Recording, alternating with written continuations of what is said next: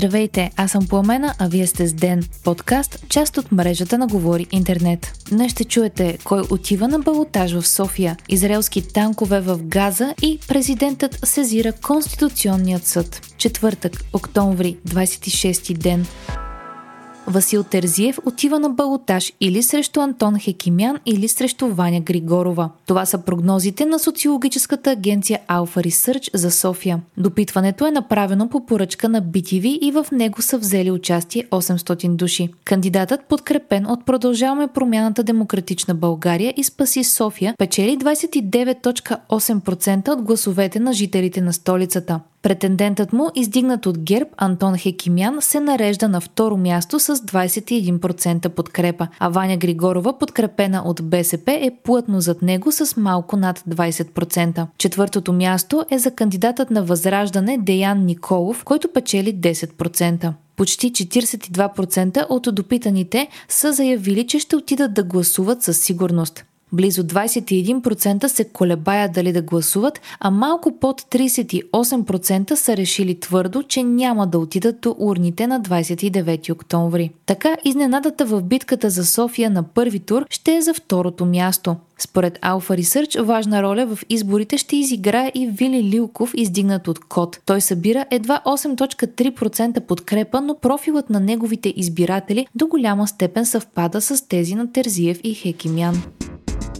Израелски танкове са навлезли в ивицата Газа и са атакували множество цели на Хамас. Израелските сили показаха видео от нощна акция, на която се вижда обстрел от танкове и експлозии. Според изявлението на военните, нахлуването е било подготовка за следващите етапи на битката. Премиерът на страната Бенямин Нетаняхо заяви, че се подготвя сухопътна атака. Той отказа да каже кога, как и с колко. По данни на Министерството на здравеопазването в Газа, цитирани от BBC, поне 7000 души са убити в ивицата от началото на войната. От тях повече от 2900 са деца. Международните информационни агенции предават информация за множество цивилни жертви. С увеличаването на жертвите от палестинска страна, притесненията, че войната ще се разрасне, също се увеличават. Wall Street Journal съобщи, че Израел се е съгласила да отложи нахлуването в Газа, докато не бъдат поставени американски системи за противовъздушна отбрана, които да защитават американските сили в региона. От Белия дом са коментирали, че има притеснения, че Иран и подкрепени от Иран ислямистски групи биха могли да ескалират конфликта, като нападнат американски военни в Близкия изток. С нощи иранският министр на външните работи е пристигнал на изненадващо посещение в Нью Йорк. Целта на визитата е да обсъди конфликта в Газа и да подкрепи интересите на палестинците на среща на ООН, се казва в изявление на иранското външно министерство.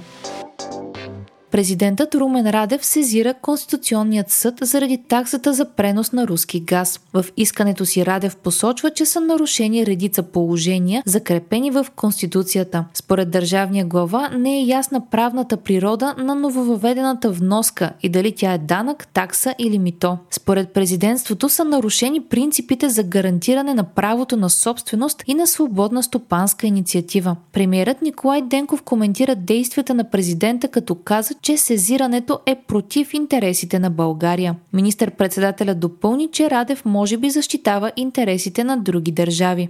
Министърът на финансите Асен Василев също коментира в изявление пред медиите и отправи остра критика към президента. Това, което е очудващо е, че президентът на републиката не защитава националния интерес. Поне не го защитава така, както аз го разбирам. Националният интерес е интереса на Република България а не интереса на Руската федерация и на Газпром. С това си действие президентът на България се обяви като защитник на Газпром в разрез с българския национален интерес и с политиката на България и на Европейския съюз, така както тя се провежда от нашето правителство. Това е срам за президентската институция.